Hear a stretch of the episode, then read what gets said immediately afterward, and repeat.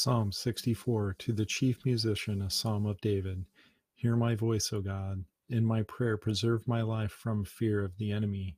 Hide me from the secret counsel of the wicked, from the insurrection of the workers of iniquity, who whet their tongue like a sword and bend their bows to shoot their arrows, even bitter words. They that may shoot in secret at the perfect, suddenly they do shoot at him and fear not. They encourage themselves in an evil manner. They commune of laying snares privately, they say, Who shall see them? They search out iniquities. They accomplish a diligent search, both the inward thought and of every one of them, and the heart is deep. But God shall shoot at them with an arrow. Suddenly shall they be wounded. So they will make their own tongue to fall upon themselves. All that see them shall flee away.